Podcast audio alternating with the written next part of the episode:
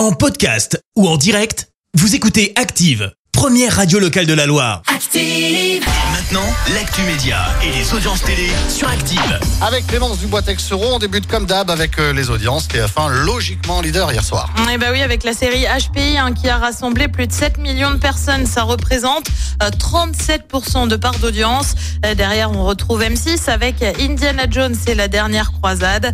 Euh, France 2 complète le podium avec envoyé spécial et notamment euh, le dossier sur l'affaire de la vidéo intime à Saint-Etienne. Oh là là, attention, attention, attention.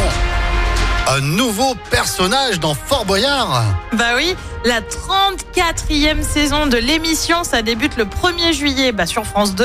Forcément, on va retrouver des grands classiques hein, comme le Père Fouras ou encore Olivier Mine à la présentation.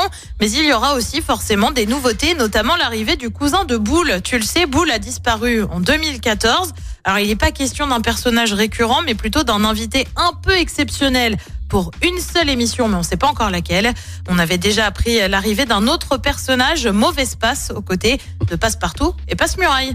Et puis décidément, quand il y en a plus, il y en a encore. On croyait en avoir fini avec les Marseillais, et bah finalement ils sont de retour. À cause du flop de l'émission Love Island sur W9, bah la chaîne décide de faire revenir ceux qui ont fait le succès de la télé-réalité.